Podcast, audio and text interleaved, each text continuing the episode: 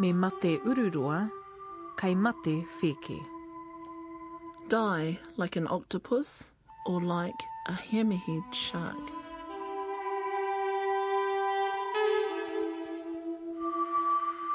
E ngā iwi o te motu, tēnei te mihi ki a tātou katoa. Nau mai ki tēnei hōtaka a te ahi kā. Ko Justin Murray ahau. Ko Maraia Rakuraku ahau, no mai hoki mai anō, I'm Maraia Rakuraku, and you're with Te Ahi Kā, the Kaupapa Māori program on Radio New Zealand National. And one of our most favourite events is Ngā Taonga Toi a Te Wakatoi, the annual Māori Arts Awards by Te Wakatoi. They're the Māori Board of Creative New Zealand, New Zealand's sole public funding agency for the arts. There are different categories, but every year, five or so kaumātua are recognised for the work they do within their communities with a Tā Kingi Ihaka Award. Last week, you heard from lovely Ngāti Porou couple Wiremu and Josie Carr, whom alongside three others shared the award that commemorates Sir Kingi Ihaka. This week we have the bubbly Wairukuruku Maere. She was one of the recipients of the Tākingi Ihaka Award. Now I reckon she was destined to lead a pretty full-on life and in her 90s she's probably got more energy than I do. She's got more energy than all of us. How's this for a way to start your life and for it to be commemorated in your name? So when she came to help one time, they had to go down the river for a uh, for a bathroom, and so they went to the river for a shower. And it was while they were showering in the river that you were born. Not on the bank, in the middle of the river. and so um, uh, her, her friends that were with her helped her with her with her baby to the bank, and that's where I got my name Tata from. But about five days later, my mature King Mahuta heard about the incident, and um, after he was annoyed at his, his, his, his at his court, you know, for being stupid, you know, doing that the baby might have drowned, he asked to see me. So they tell me. And it was he that gave me that name, Wai Rukuruku. Wairukuruku Maere coming up later on in Te Ahi Kā. And ever wondered what the meanings of different Māori place names are? I'm sure you have. Well, stay tuned. In a minute, you're going to hear from a fella from the Wairarapa whose interest in his local history is admirable. He makes you think twice about shortening, abbreviating, and mispronouncing Māori place names. Niha, Whanganui. Ko te tuatahi. Eels are fish, not snakes. They are not evil, legless dragons or necessarily taniwha either. That quote is taken from a publication Tuna Ku Wharu, The Longfin Eel, written by Joe Potangaroa earlier this year, where he describes in some detail the life cycle and habitat of Tuna Ku Wharu, or longfin eels, and the local historical significance they have within the Wairarapa area, which we learned is significant. Tuna are pretty amazing, and over the years I've come to realise just how much actually. When I was in Little River, Wairewa, just out of Christchurch, locals told me how when Lake Ellesmere would flood, they would literally walk back to the lake by bringing their tails up to meet their heads like they're standing and kind of crawl along that way. And even at Taumutu, just down the road, they would jump across the bar into the sea to migrate to the islands to spawn. Jump. Awesome. Ai, te kara, that is pretty awesome. So, let's get back to the book. Potangaroa wrote with the purpose of encouraging us to take a second look at tuna, because over the years, man has been the main culprit in the decline of tuna ku wharuwharu, longfin eel populations. Now, it's not what you think. It's not the deep sea dredging other species of fish have been subjected to, but more the altering of waterways, draining of water, poisoning of the rivers that frankly illustrates our carelessness. Joe Potangaroa is the local tuna expert as well as something of a historian. We hooked up with him at his home in Eketahuna and he reminded us over a cup of tea why the general public should care about protecting this resource. I'm uh, Joseph Potangaroa, and my mother is English and my father is Māori, and uh, he comes from Nuhaka up uh, Wairoa way, and he's he's Ngāti Kahungunu in Tūhoe, and I was born down here in Masterton and brought up by my maternal grandmother and adopted grandfather, come father. Uh, uh, Morris, which is where I get the surname Pōtangaroa. And his dad was uh, Ngāti Kahungunu, ki Wairarapa, and his mum was uh, of Rangitāne o Wairarapa. So, uh, so Joe Potangaroa, you've you've lived in the Wairarapa area for all of your life, Basically, yeah. and during which time you've become somewhat of a historian. Um, yeah, maybe. yeah. Just uh, had an interest in history. So, what led to your interest in tuna or eels?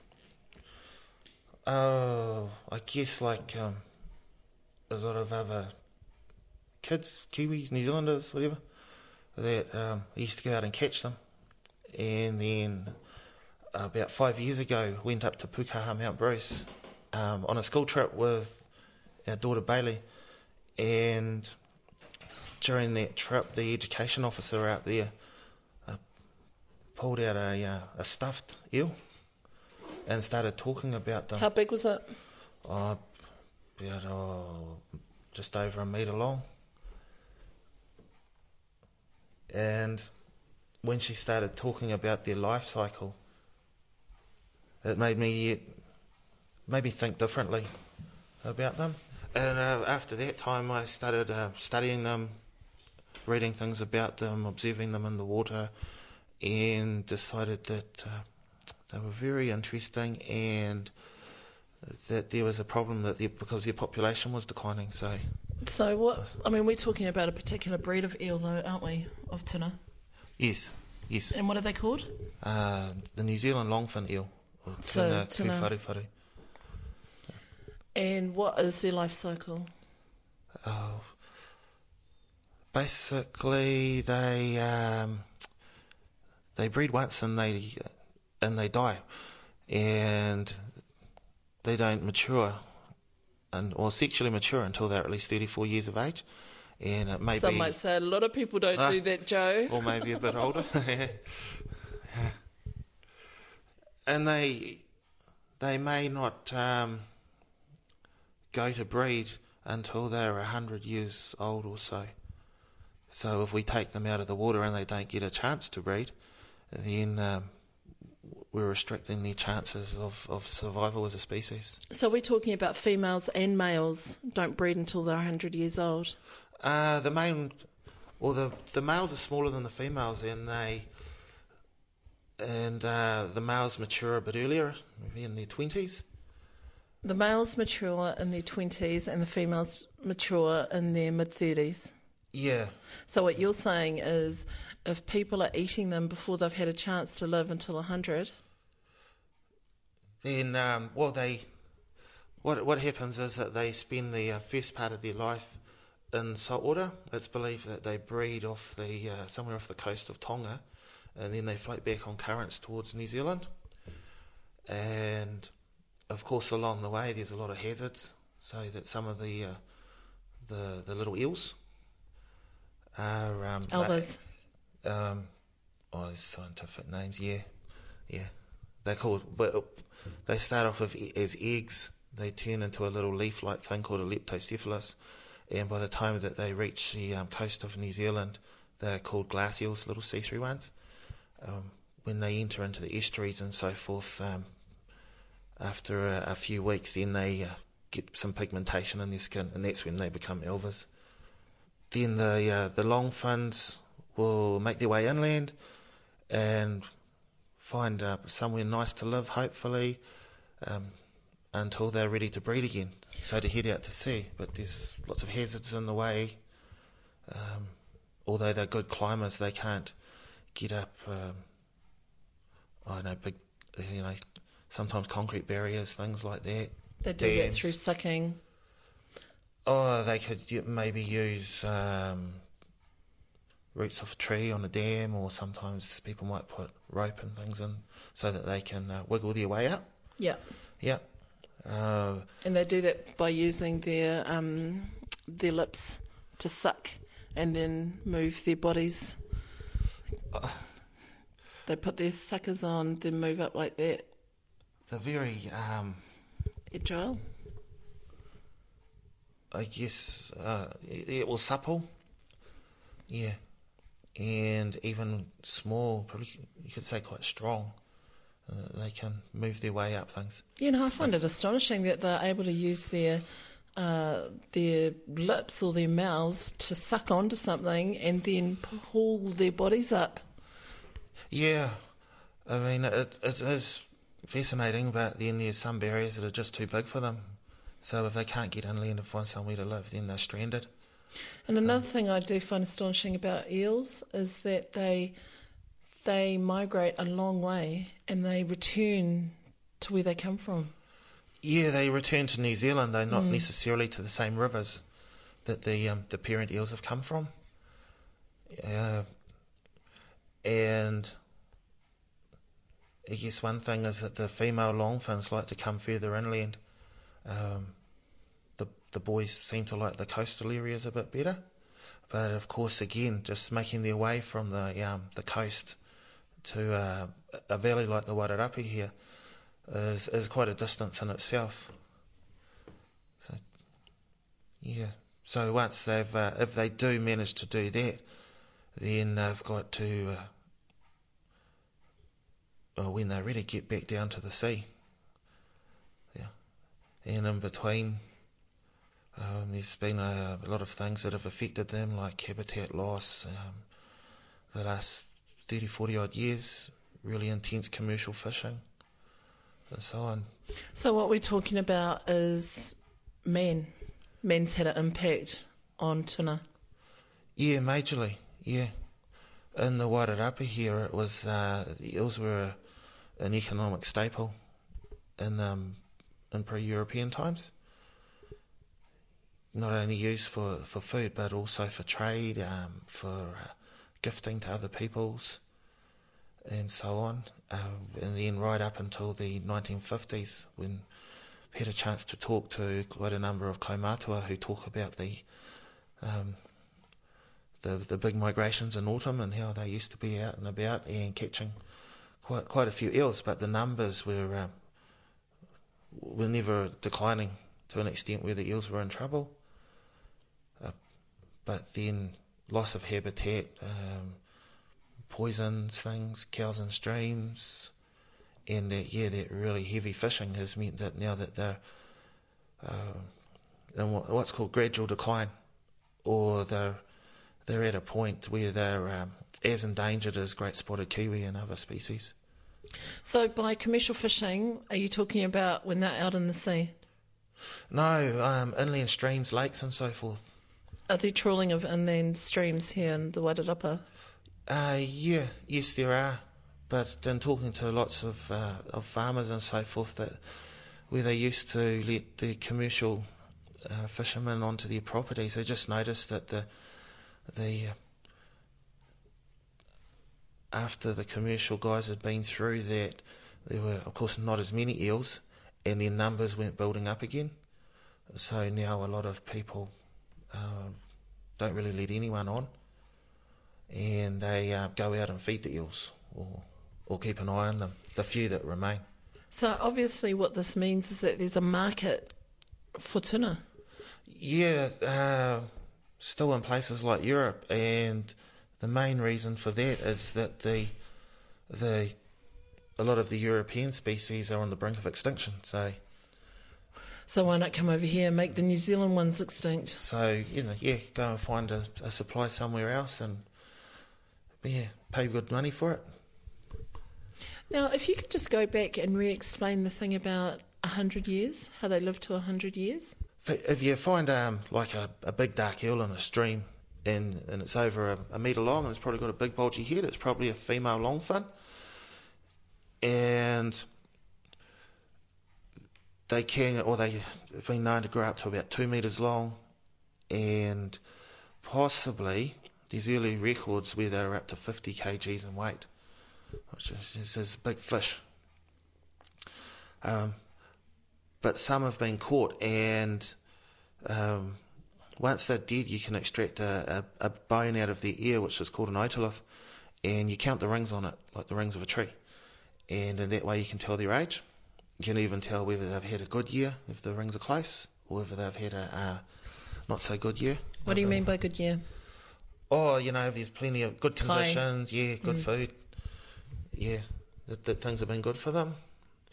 Um, just by looking at these rings on this this tiny bone, and so the oldest one yet um, aged was 106, and um, I believe there's quite a few found to be 80 years plus. But they're you don't generally you don't find the big the big girls like like you, you used to. Are there traditional stories around tuna? Because I'm guessing that um, there would have been a story of a taniwha. Yeah. Um, there's some there's some variations about a, a um, semi-mythical creature called Tunaroa, who was um, if you go to different places, it- it's yeah, slightly different, and how he was uh, harassing a lady in a in a lagoon or a stream, and she complained to her people, and they came back and um, created the first hinaki, caught this uh, Tunaroa, and uh, proceeded to chop him up. So from him came the, the eel species of the, the sea. Part of his body went to the sea, and part of it came inland. And so that's how we get our um, our, short, our long fin eels, our short fin eels, the two main species inland, and our tuere, the blind eels, uh, piharau, lamprey, and so on through this. Uh, locally, we've we've got a number of stories. Um, we've got taniwha who are you know, who are kaitiaki, and then other ones that are used as warnings on dangerous pieces of water. So tell us the stories. Well, just uh, just east of where we are right now is a place called Double Bridges, and we we can't quite see it from here, but our uh, our ancestral mountain is Rangitūmau, and our river is the Ruamahanga, and the Ruamahanga is about two paddocks to the east of where we are, and it flows. And we are currently how many k's away from Ikita, Eketahuna? Uh, we're about 30 south of Eketahuna and 9 or 10 north of Masterton. And um, just again, the uh, we can see a hill from where we're sitting, and it's called Tirohonga. And at the foot of Tirohonga, the, the Ruamahanga sort of goes south and then slightly east and then south again. And there's a uh, limestone bluff at the bottom of the limestone bluff where the, the Ruamahanga flows are two little caves.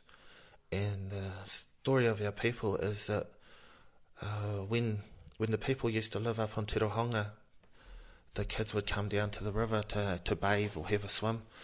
And they would always have to have uh, kaumātua with them.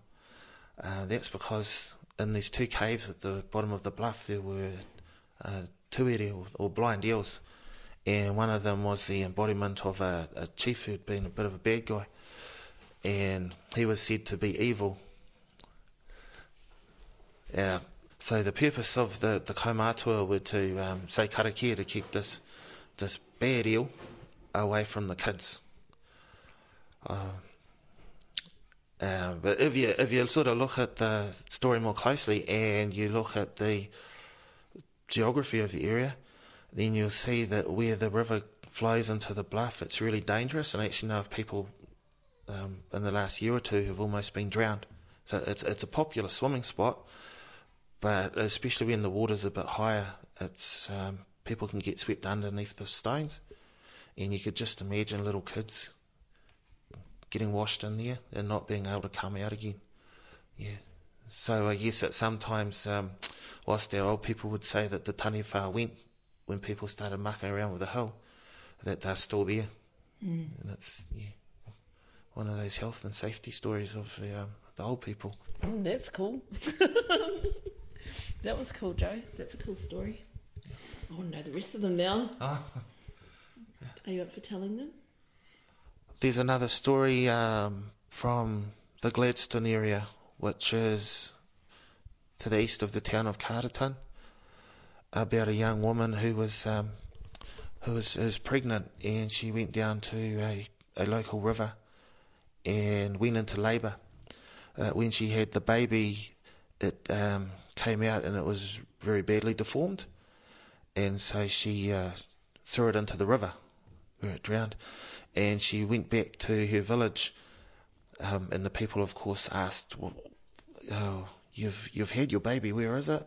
And she said that uh, um, had come down the ferries, had come and stolen it, and so they kind of accepted that. And sometime later, a group of men were down eeling at that same part of the stream. And when they, they pulled in their hinaki, they found this eel with the face of a, a man. So the, uh, they, they took it back to the village, and uh, the woman was sprung. And, and she got kicked out.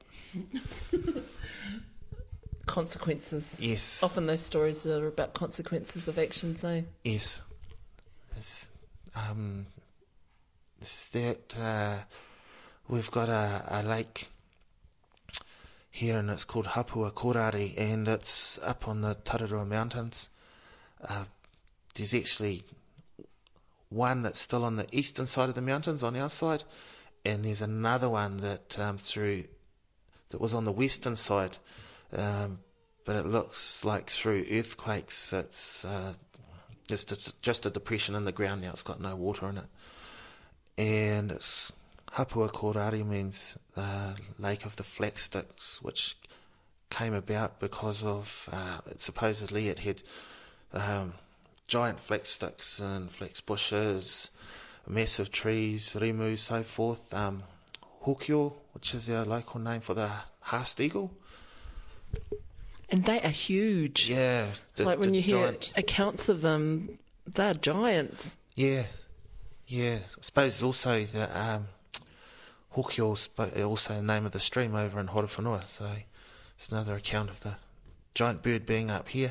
Um, Kotuku Huia, all these all these wonderful birds that lived around this lake, and it was a, a a place where people sometimes try to find it, and it would come, become shrouded in mist, and only uh, Tohunga used to be able to go up there to draw from the energies. It's right near the um, the headwaters of the Ruamahanga.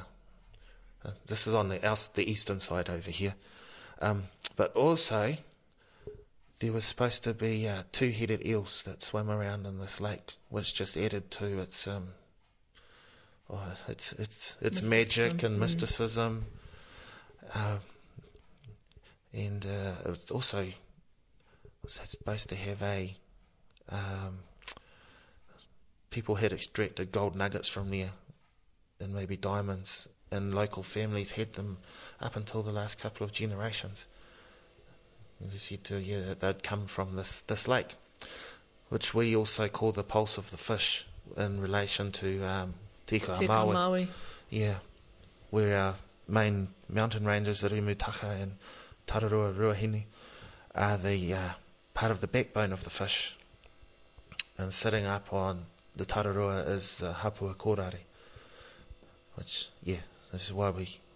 It was called the pulse, but sup- supposedly that when the um, sun shone upon it, it would uh, shine down into the valley here.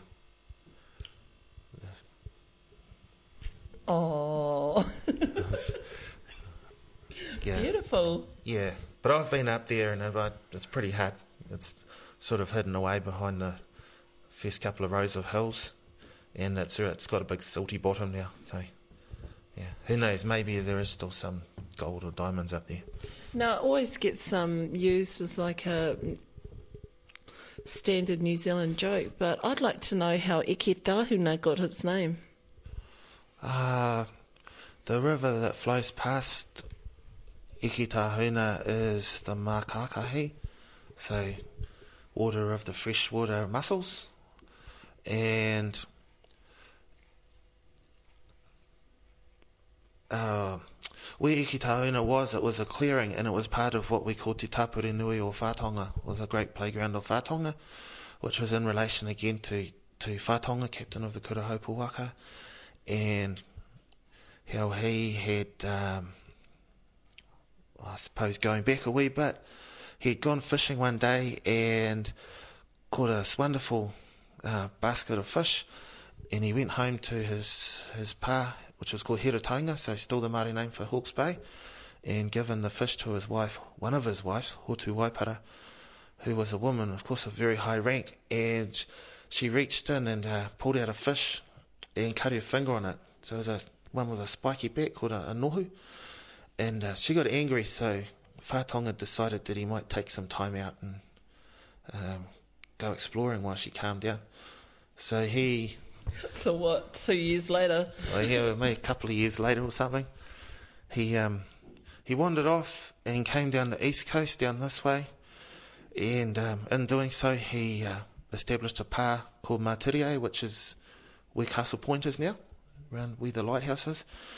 Went down, kept going down, went around Wellington, came up the west coast, and entered what we call uh, now the Manawatu River.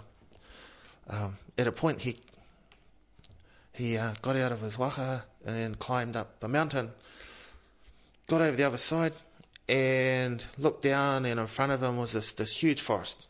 And so that's why they called it uh, Te Tapuri Nui or Whatonga. Um, and this was a, a place that used to stretch from just, just around about where we are now to the Takapau Plains up in Den- Dannevirke. Uh, when the settlers got here, they called it the 70 mile bush. So, um, one of the most, uh, what would you say, primordial forest that was seen um, in New Zealand at the time when the first European people were exploring. Um, people used to have to use lanterns in the middle of the day because the sunlight couldn't reach the ground. Trees were so big and it was so dense, and people who weren't from here got local guides to take them through because. Um, you get lost. Otherwise, it was so dense. yeah, so big, so dense, chances were you might not come out again. Um, so there were a number of clearings, fair bit of swamp in amongst the, all of the trees, and one of them was Eketahuna. So as you were going up the, the Makakahi River, there came a point where you could no longer um, pedal. And so you had to get out and walk. So Eketahuna means to run aground on a sandbank. And it was because of, of this you couldn't go any further up the river. So you got out and walked up to the clearing where the village was.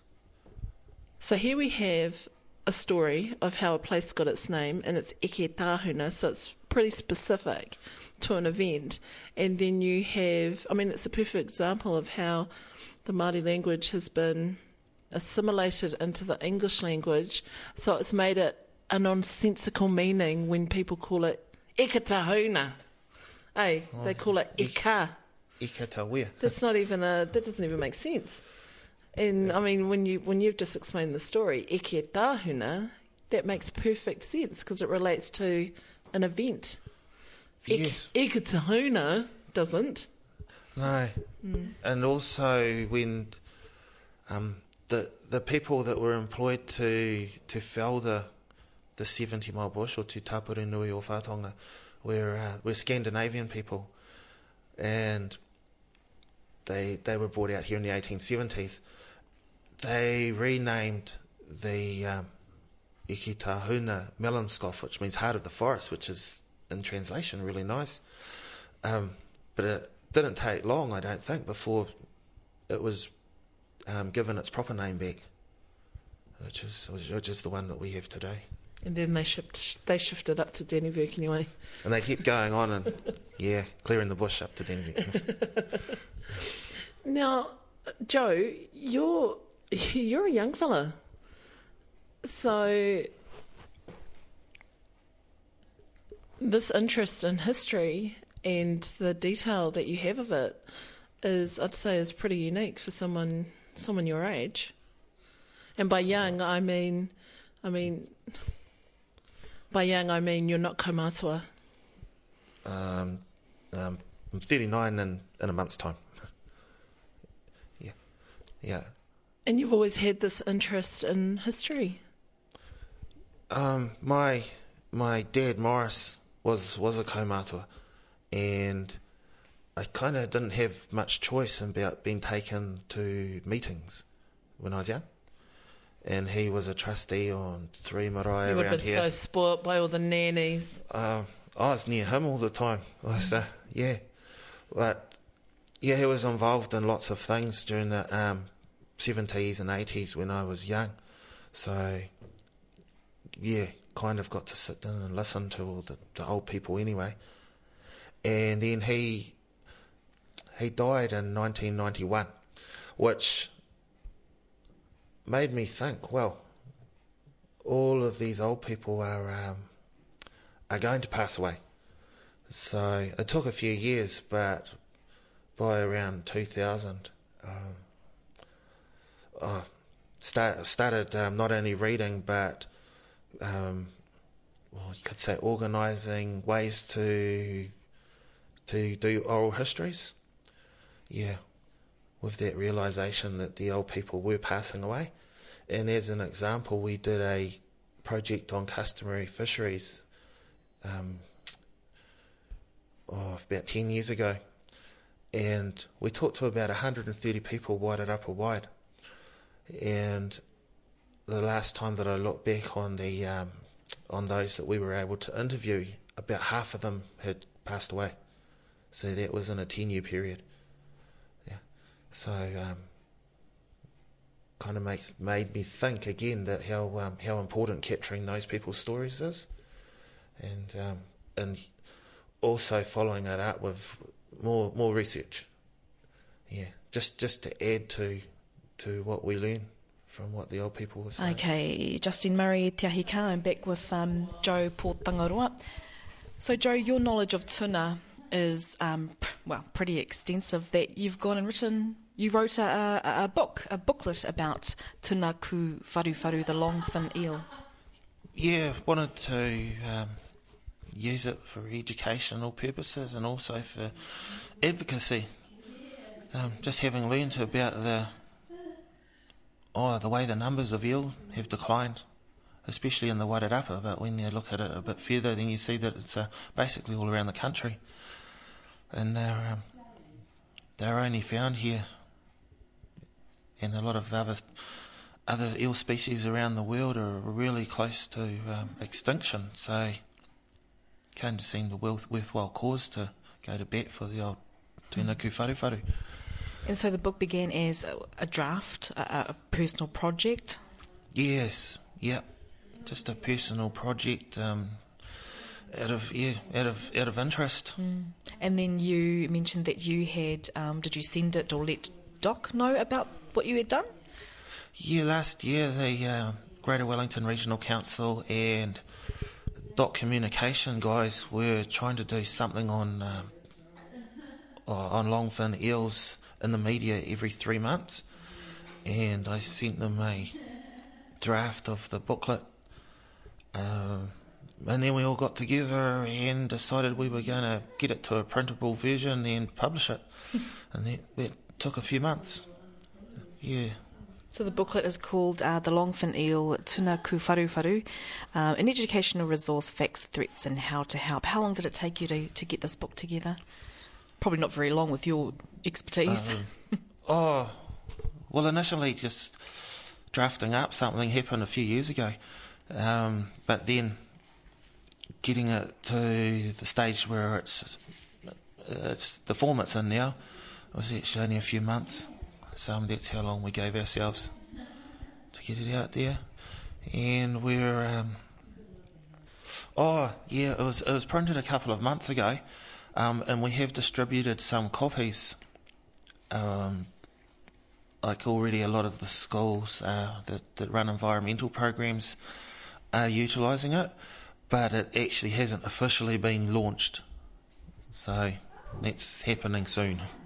Well, yeah, but but it's it's sort of um, already starting to serve its purpose, which is really great.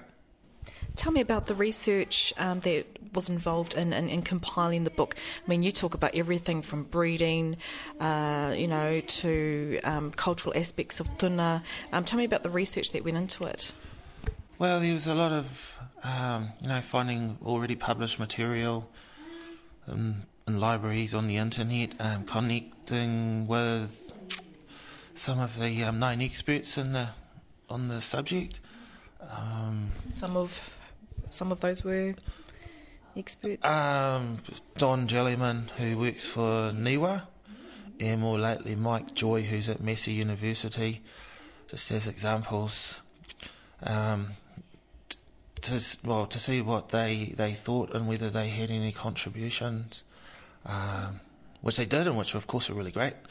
Um, and then also people at Greater Wellington.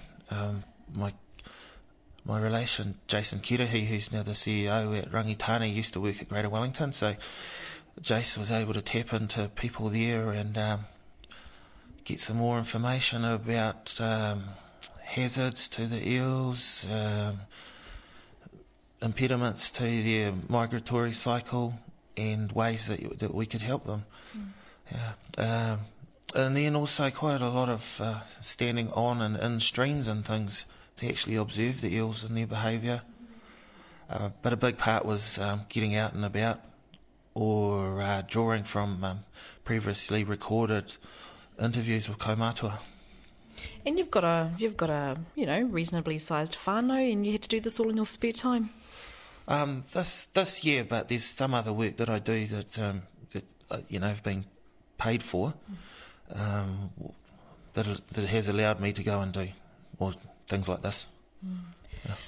So, Joe, I was um, mentioning to you that what I really, really like about the book is um, the research um, involved. In particular, you've got a little segment in the book called Kaumatua Talk, and it's basically a comment that you've pulled from your research and talking to the Kaumatua of the Wairarapa about tuna. So, I think what I might do is I'll read one, and then you can just respond to it when and, and talk about it. Is that okay? Yes, sure. Okay, so in the book, um, this is from an interview with Sunny Temari, uh, 2003. You know the road below Kohunui Marae? Well, in the old days, the eels used to be hung out on the fences to dry. The eels used to go for a couple of miles on both sides of the road. There would be thousands of them. When you were going towards the marae, all you could see were the eels, and all you could smell was the rotten corn, a Māori delicacy, cooking at the marae. That's pretty cool, eh? Yeah, it is. Uh, and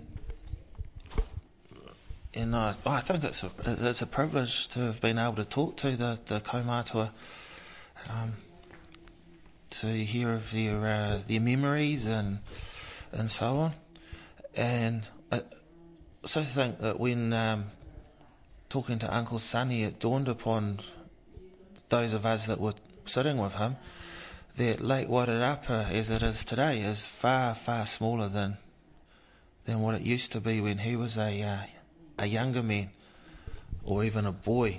And so, therefore, what he's talking about is that the marae where it is now is up on a terrace, and the lake used to uh, run basically at the bottom of, of that terrace when there was flooding. Um, now it's several kilometres away, so that the the access to the eels in those days was uh, was a lot easier, and also that there were yeah again Abundant. there were a, a lot around, yeah. So another comment in um, uh, your book, Joe, uh, the Kaumatua research. I remember Uncle Jim put his hand in the hole to get this eel once. The damn thing bit his finger and stripped it to the bone. He pulled his arm back out, had a look, and then went back into the hole. He wasn't going to let the eel win. Now that's an interview with Kingy Matthews in 2003. Yeah, Some funny stories, yeah? yeah, and um, Man, are the eels that ferocious? Uh, not not generally. Yeah, they they're actually quite quite placid. There's been some um, sort of fairy tales growing up over the years about how aggressive they are towards humans, but really it's it's because they um, don't have that great a sight, but they've got a really good sense of smell and senses. They've got a little radar thing happening. So if you wiggle something in front of them, they're going to probably try and have a nibble. Right. Yeah, but the uh, yeah un- Uncle Kingy talking about that was a, is a really good story. And another um, comment um, just below the book. Um, You should see the eels up the Whangaihu River. You know, they come up onto the bank and bark like a dog. Never seen anything else like it. We left those ones alone, and that was with uh, Kaumatua James Riminette Sr. in 2001. There's quite a few stories. Of, you know, people would have heard about the, the eels with the horns and eels that hiss or bark, and I haven't come across one where the people haven't said, "Oh, no, we leave those ones alone." I guess it's a, a respect because pretty much they're the big girls again. So they, there's one on the one hand they say they're a bit spooky, and then on the others, uh, yeah, maybe it's respect for them. So then, um, well, that's so that's um, just a bit of kōrero about uh, Joe's book, and um, once again, the book is called The Longfin Eel, Tuna Ku Faru Wharu, um, by Joseph Pōtangaroa. So when you go to hui here at Marae in the Wairarapa, is tuna on the tables? Like, do people smoke the tuna and have it for kai? Ah, I haven't seen it for quite a while. No? No, you used to um, definitely down at um, down Kohunui, where, where Uncle Sonny comes from. I remember you, you used to see it. Yeah, and may, maybe they do on occasions, but um, yeah, don't don't don't see it regularly. Right. Yeah, Yeah. and Mm. um, and it's one of those things where there's there actually aren't that many people that go out eeling anymore, and whilst we um, you know encourage people to think about the conservation of the eels. But also like them to be familiar with streams and how they work, and one way of doing that is to go out and um, go fishing. Yeah. Um, else, not only do we lose the, the skills involved, like from our, our cultural point of view, but also people don't connect up with, with the streams and the swamps and how, how they work, and then they don't see how important they are either. He mihi tēnei ki a koe, Joe Potangaroa, no Ngāti Kahungunu and his gorgeous baba and whānau. We've posted up some links. Head to our webpage, radionz.co.nz forward slash te ahi ka. Hey, and just before we move on, Justine, have you been eeling? Well, I, I haven't physically been involved with eeling Marae, but I remember back in the day at the Marae, I need some kai for the tepu for the tables, and I used to have a jack with my uncles, or go for a, a look with my uncles who used to lay the hinaki. So the hinaki is the it's like a trap, eh? It's kind Yep. of like a net, but not a net in a um, Fishing kind of. sense. It's more like a trap that's used to lure the eels in, and it's a long. Yep, it's like a long cylinder. If you can imagine um, a biggish entrance into the, the, the cylinder shape, and then it go it gets smaller as the eel goes in because it's easy to get in because they're going upstream or up the river, but it's hard to get out. So Well, it's hard to get out because the the um, end is little. Yes, So they go in, and then it, wi- it widens. So there's lots of room for them within the net, within the hinaki. Yeah. But they can't get out. But I've also heard stories. I, I haven't seen this, but I remember my dad used to talk about how they used to wait for the tuna to jump out of the river and whack it on the head. Wow. Whack that it was on the back head. in the days when it was quite abundant. Yes. So I used to go eeling with my father and um, my brothers, and I always got the stink job, which was. Well, there were a couple of stink jobs actually. One was actually staying awake or getting up really early. Yeah. And the other was carrying the pico bag with the squirming eels in it. Yeah. Oh, And I used to always have to carry the bag with the eels in it. And I tell you what, man, they would be like five metres away from my body on a big stick. I could watch them, you know. And then, of course, as a kid, you're fascinated by them when you, You get them. Throw them on the riverbank, have a big jack until you have to kill it. yeah, Mm. which was the part that I was never really involved with. But then when they hit the tepu, oh, all involved in that part. hey, eating the bones and everything.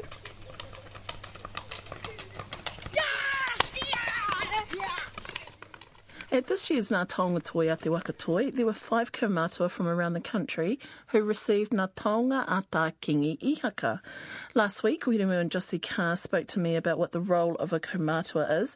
Now, if you missed that kōrero, head to our webpage, radionz.co.nz forward slash Te Ahi Ka.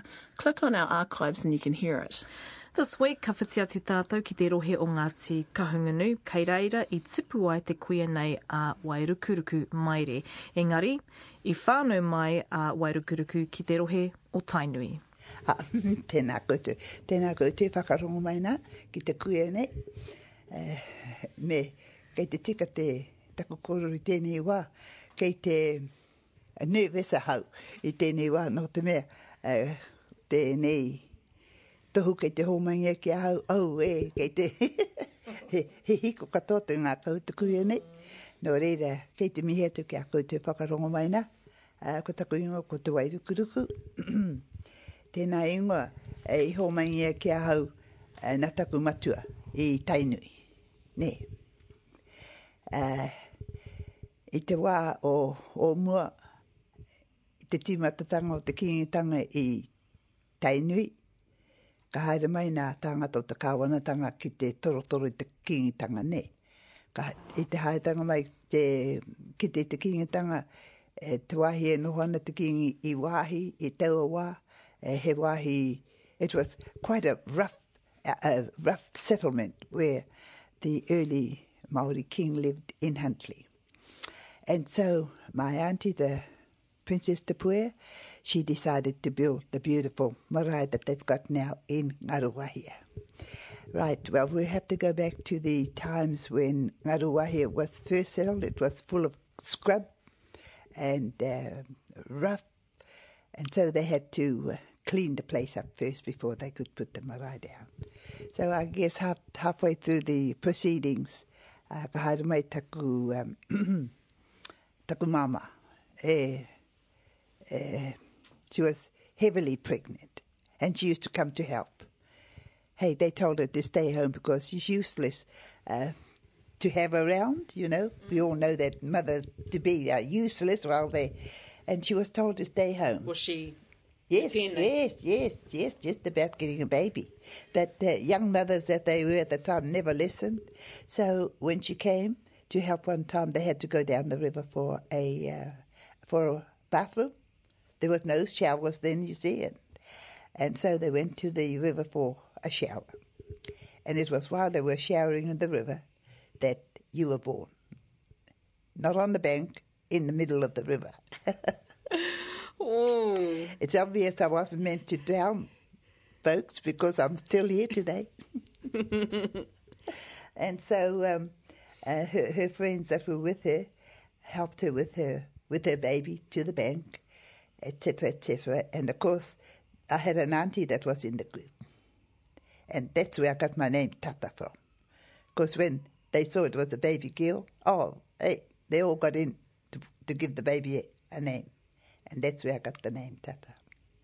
But about five days later, my mature King Mahuta heard about the incident, and um, after he was annoyed at his, his, his, his, at his court, you know, for being stupid, you know, doing that the baby might have drowned, he asked to see me. So they tell me. And it was he that gave me that name, Wai Rukuruku lovely name. It, I didn't like it for a start, but hey, when I thought about the incident, how appropriate it was. Yes. Yes. Which means? Which means, well, something to do with the water, diving around in the water. Wairukuruku, diving around. So it was very appropriate, wasn't it? Yes, very yes, appropriate. Very appropriate. And so that's my name now. So everybody knows me every time they see me, Wairukuruku. Mm, and that's how I got my name. So then, as a very young child, um, I read um, some of the information provided that you spent most of your life in the Hawke's Bay. Yes. Yes. Yes. I was born in Waikato, and about five months, uh, my mum moved to Hawke's Bay, and I was brought up, and I've been down in Hawke's Bay ever since, among Ngāti Kahungunu. Ngāti. So um, we lived in a place um, between Waipukurau, Central Hawke's Bay, and Porangahau. Mm. Oh. There was a small community there called Wanstead. Yeah. And you know, in those days, uh, these were the uh, early um, days, we call them, um, what did they, what they call those days? Huh? The Depression. The Depression years. Right, that's it. the depression years. That's where that's I was growing up in um, in a place called Motuataraya in in um, Wanstead. And you know, during those times, these um, early farmers, they were rich. Because they were ploughing the land. Oh yes, they had the land was you know was being uh, brought under production, sheep and cattle, and things were all you know, and they were they were rich, and they all had their own sort of welfare cupboard. I call it a welfare cupboard. They had their own welfare cupboards, and my mum and dad used to go and do their shopping there. We didn't have to go to town. Welfare cupboards. Welfare cupboard. Well, they had food in the cupboard, you know. Right. Tins of meat and sugar, flour. You, ma- you, you mention it, they've got it. So mum and dad didn't have to go to town to shop. And that at that time, the, the shopping was, uh, uh, you know, you had to have a card for just so much sugar and so much, just a little bit each. But hey, my mum and dad, when they want sugar, we get them by the bags. bag of sugar, bag of flour. And so I grew up with um, not knowing what it was like to go without. You know, you know, you know what I mean. And you would have had marakai. Yes, oh yes, mum, mum. Yeah. And and we we stayed in the the shearers' quarters of the farmer, and so um, mum had a little bit of a patch outside, and um, we get our meat from the farmer, and our milk from the farmer. So what else do you need? So that's how I was brought up, um, not knowing what depression years was all about. That was just something happening on the outside world. Yes, yes, Not exactly. necessarily something on the happening in- outside world. The whole world was, whole of New Zealand was under that depression sort of. Yes, but I didn't know what it was like, and uh, I guess uh, I was one of those children that was brought up that my mother never taught me much. You know, I don't advise you all to do that. I, I advise mum and dads today to teach their children how to work.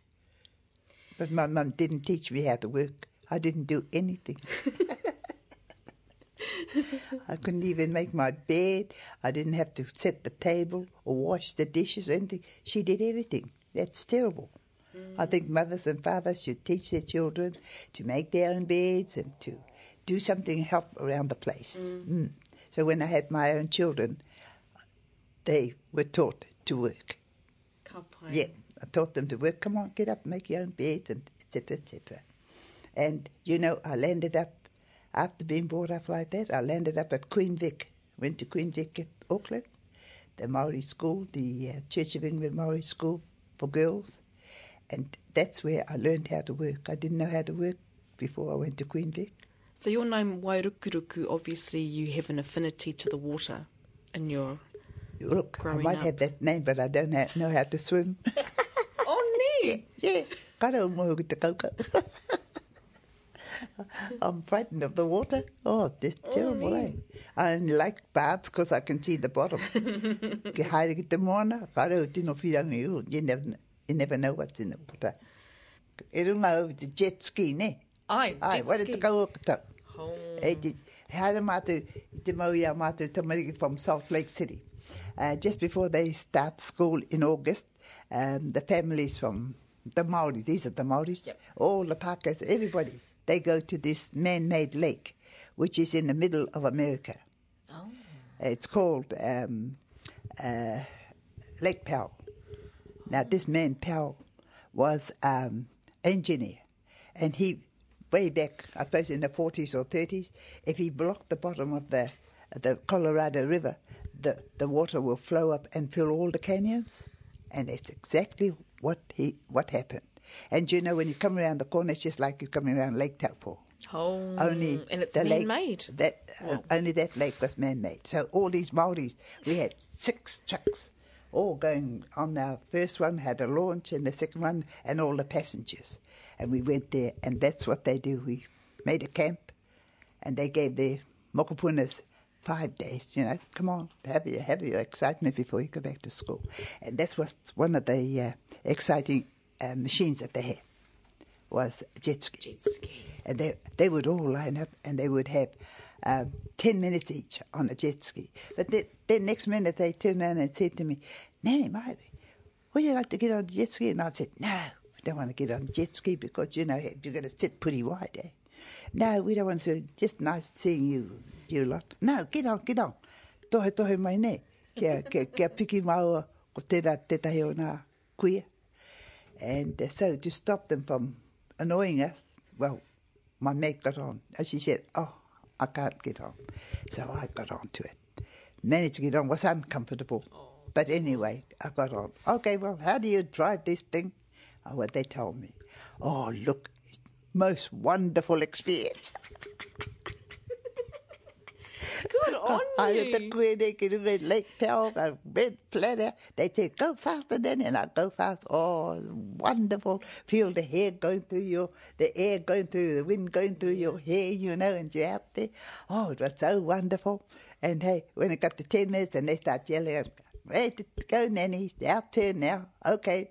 Well, you got me on here, so I, I stayed on for another 10 minutes. Ka Didn't want to get off. It's wonderful. Oh.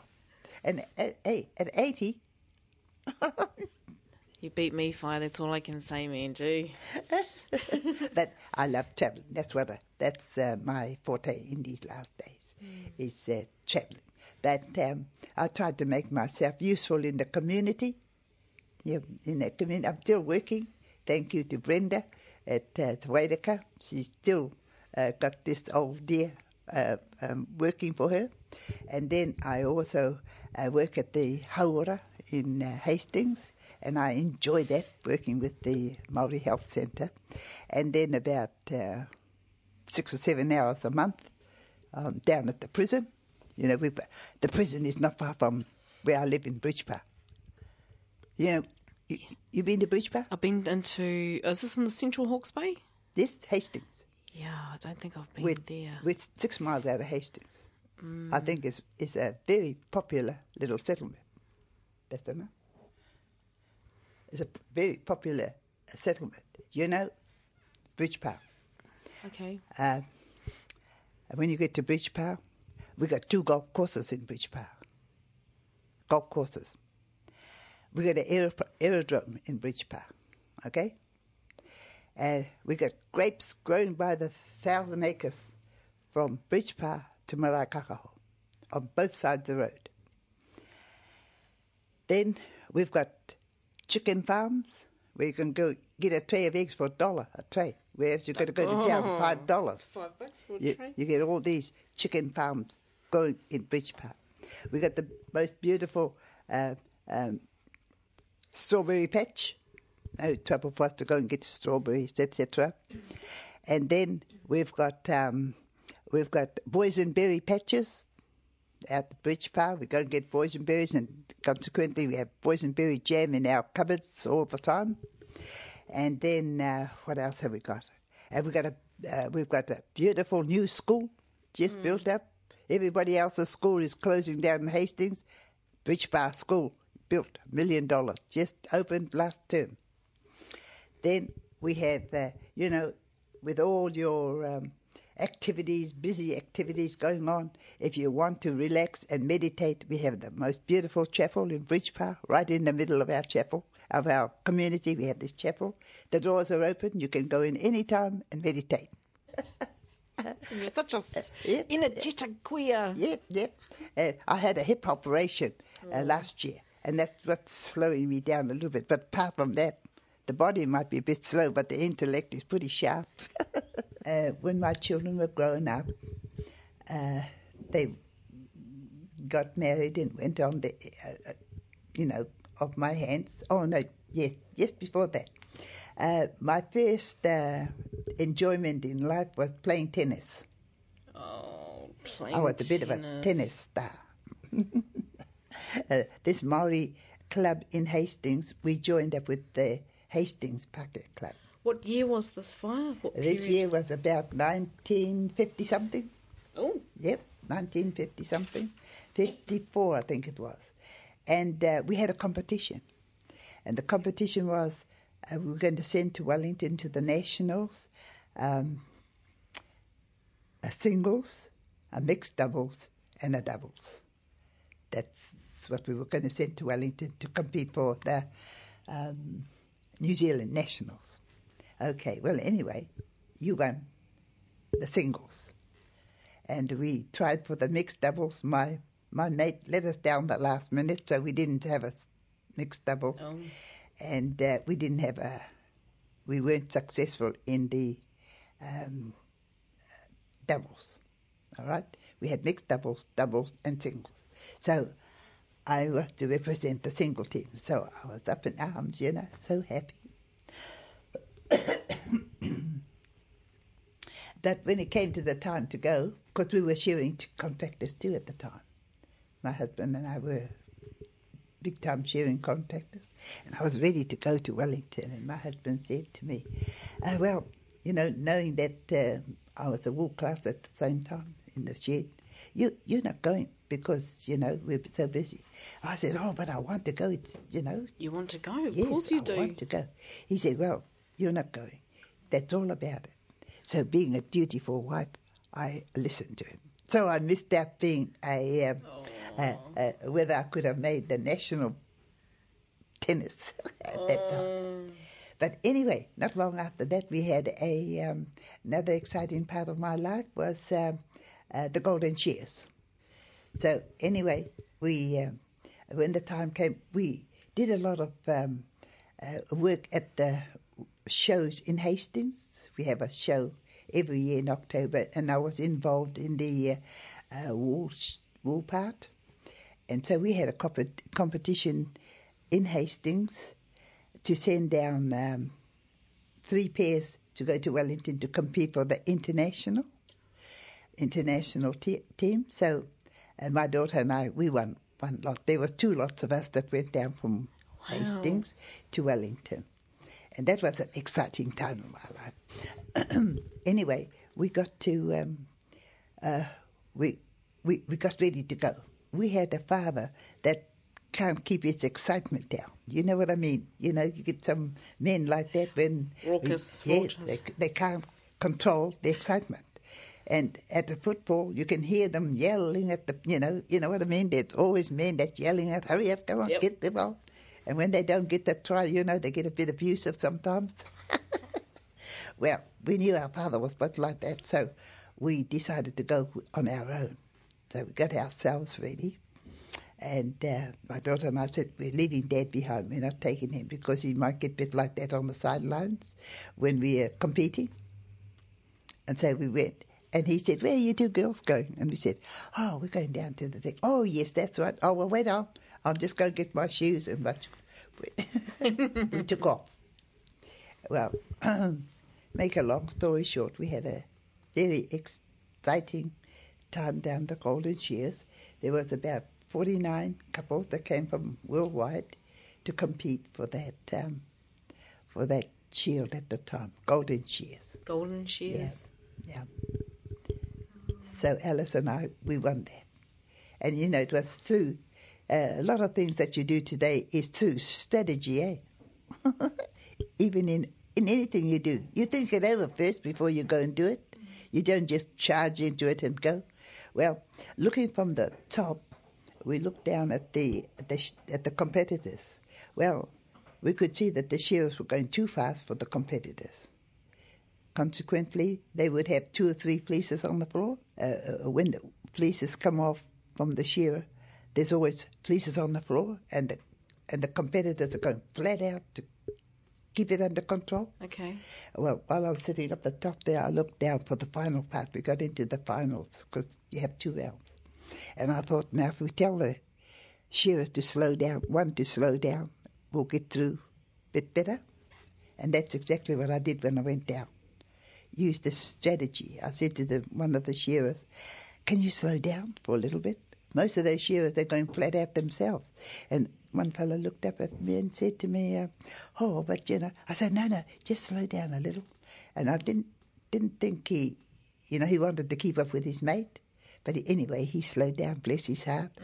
And by slowing down, we never had a wool on the floor. You know, we do one fleece and everything was tidy, and we're waiting for the next fleece to come off because both shearers were, their wool fleeces were coming off not together, Right. Yes, and that's why we never had any fleece on the floor. Anyway, um, the closest to to us was 19 minutes. We did ours in 14 minutes. So that was an exciting time in my life. Very, very exciting. International, not national. Justine Murray here, Radio New Zealand National. I'm talking to Wairukuruku um, Maere, one of the recipients at the Te Waka Toi Awards tonight here in um, Wellington. Whaia, if you could give any advice or kōrero to the hunga rangatahi of today, what, what the, the rangatahi, the young people, what would you, what, what would your kōrero be to, to them? Kei te aroha kia ki, ki, ki o tātou rangatahi te e ni ranga. Yeah, kei te aroha hau. Uh, oh, kei uro ki te rararu. Oh, you know, pai, that's your whakaaro. There's uh, so much, so much of our children out there that um, uh, I- I'm not too sure what's the matter, but I think there's not enough aroha with the parents to their children. That's um, that seems to be the problem. You know, if you if you had a, if you had your children and you love your children, keep close to them all the time. They won't stray, but because um, they may be given too much time on their own. Yeah, he he he mahi tāku, he mahi hau. I I work for the Waireka, um, uh, uh, Waireka um, at um, Otani. I work for the drug addicted and all those young children, and I get quite close to quite a lot of them when when we get to have time to talk to one another. And a lot of them tell me what they do at home. And I tell you what, another thing that uh, is uh, fast dying among our children is wairua. You know what I mean by wairua, don't you? Wairua. Aye, wairua. Teaching our children about Heavenly Father. Ne, tatua ne, te atua ne. Ai. Uh, ka, ka kōrera hau ki, ki, ki nā rangatahi ne, they, they don't know what, it's like, what, what, what I'm talking about, you know? And I said, don't your parents uh, teach you about prayers and things like that? No, no. One or two of them know about the Bible, but that's about all. And, you know, I get aroha for them because that's very important to me. Yeah. Very important to my mokos. Right from the time they're born, they, they get, you know, they get associated. I associate them with the wairua. They've got to have the wairua in the home, and it's all upon mum and dads. They're the ones to bring that into the home. and I think um, I've experienced it in a lot, lot of uh, walks of my life. I feel that that's what's lacking among our Maori people. Ie, kia kaha mai koutou te, tātou te Māori, kia kaha mai ki te awhia wā tātou. Uh, ki te taha wairua, hei a te taha tangata, engai te taha, ta, ta taha wairua te mea tuatahi. Ka pai katoa nā haere o nā mea katoa. Kia ora. Um, Fire, now we were talking um, before about um, you listen to the radio, radio, uh, radio kahungunu, ne? Aye, aye. And you, you did a little bit of a, a, a Waiata. Oh, aye. Yeah, yeah. Could you, uh, you know, me, me waiata, te ra waiata? Tō mātou rangatira ko Joe Terito. Eh, aha ko, ko e te rangatira o te radio kahununu here taunga. Engari, kei akarana kea, uh, um, a Joe e, e noho mai ana. Oh, ne? Ai. eh, i, i, o nā rau mo, o, i te wā i Taradale, te radio kahununu, i, i tīmata mai hoki i Taradale i te EIT, Ai. i tīmata mai te radio i, i raro i a Uh, Hawke's Bay EIT. Ai, ai, ia, Joe Terito. Ai. Ai. Ai. Ia e reira, ka titungi e e nā waiata. Hei hei waiata i roti te e, irirangi o Ngāti Kahuna. Koe nā te te heo ana waiata i waiata, i waiata ngei, i titungi e e, i te taime i, ti- i karangatia mai a hau ki te haere atu ki te api atu i a reiha pewhairangi. Ko reiha pewhairangi hoki te, te kuia. Koe ke te mea tuatahi runga te reidia. Ka ti, ki mai te kuia nei, haramai, haramai hei hoa mōna Oh, kia ora. ka tei ka hare, hei hoa mō. Ia mau e hareu me taku ukulele. Pai o atu tau mau a session. Uh, te wene rei iwa te, iwa te, iwa karaka ki te takau karaka. Um, uh, Fridays, 9 to 10. A ko e tau. Taku tīmata tangata ka taku ki atu ki a reiha. Au, me wei te tau te wei te ne. Nā, koe te wei te nā, nā Joe Joe Tirito i tito. Ah, pai roa te tama. Haere mai nā waia ki a maua i te radio station. Pai rātu i te whakarongi a maua. He, he, he, he, he wahi eh, kata kata nei tā maua mahi nei.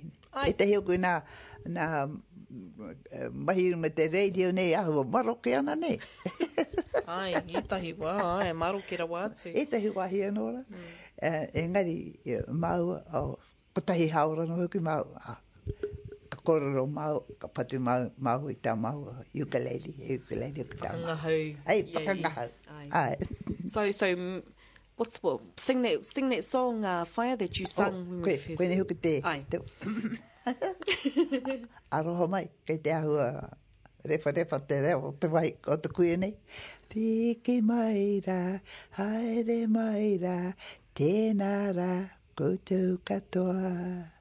E te whānau, e tau nei, tēnā ra, koutou katoa. Hei, pai ake rā, me me, kei te patu au taku ukulele te taha. Engari, kare tino pai, tahi he ukulele. Kei tu atu ki tērā whaia, wairukuruku maire, he mihi tēnā ki a koe me, me a mo tō, me, me ki tō koha ki au. Kia ora. Te aha? Tō, tō kōrero ki au. Oh. Kia ora. um, he te, tu- he te tuputanga ko tamariki kei, kei Puihakena. Oh, ne. Ai, kei Puihakena, kei Australia. Ai. Uh, kei, um, kei uh, Christmas Island tētahi. Kei e ruatai ko tamari, e tautahi aku tamari kei Salt Lake City. E noho mai. Ki Utah. Ai, kei Utah. Nā te mea, uh, wari te kaupe aku tau, ta noho pou aru ahau. Oh. Ne. Uh, katahi a hau, ka, karano a hau hare, i waho atu o Aotearoa. Mm. I've, I've never left New Zealand. I've been home most of the time, and home was home, you know. And so, um, ka tonongia mai nā tamarikini ki hare ki te... Ki tā wahi. Ai, ki tā wahi. Ki te o kare, kare tino pireng te haere, i runga nai, te re rangi ne. Oh, ne. Oh, a matakuna, te te rana koe hau, ki ara, i te manu e re re, oh, kāre pia. Engari, ka teo ka haere, te te wahi. Hey, taku haere tanga. Kāre koe, eh, nobody can stop me now. I love travelling. travel to Australia, travel to America, whai noi ho. Taku haere i runga te. So, whai noi ki ahau to travel overseas. I've been overseas now six or seven times. Oh, I love America. I've been all over America, all the states in America, bar three. oh. And that was on the East Coast. Florida, I didn't get there, but I've been all over the place and I love it. Mm. I've been to Australia, no trouble to travel to Australia. Fire, are you looking forward to tonight's awards? Oh, wow. Guess what? What? I've been resting all day and I think I'm over resting. Oh, I'm going to let you get back to resting in a minute, but your whānau down here to tautoko you ne. I tell you, my whānau here this morning, if this is what famous people do, well, they can have it. it's exciting, but oh, oh matakua nā. Whaia, um, wairukuruku maere, kia ora rā. Thank you for your time. No, kia ora koe. e ke mai rā, haere mai rā, tēnā rā koutou katoa. E ngā iwi e taune, tēnā rā koutou katoa.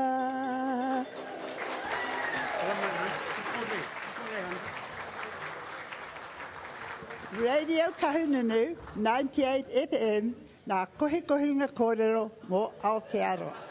Tēnā koutou katoa.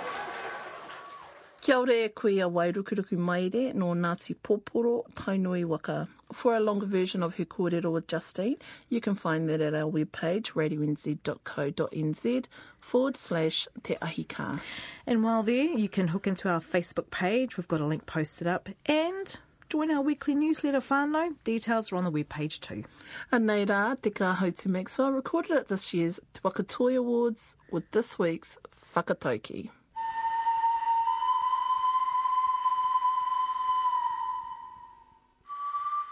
ko te whakatipu i te toi, ko te whakapakari i te toi. Nō reira, ka tiki nātu te kōrero a ki ngi tāwhiao, me whakatipu ki te hua o te rengarenga, me whakapakari ki te hua o te kawariki. Koe nei, o tēnei taonga e whakātu mai nei, ko te mango pare, tō nāhua. He tohu tērā ki a tātou te iwi Māori, i roto i te whakatauki, me mate ururoa kei mate wheke. Koe nei te āhuatanga mai anō i te wā i a tā apirana. Tana whai ki te whakatū. I ngā kaupapa, whakaora, whakaara, i ngā mahi toi Māori.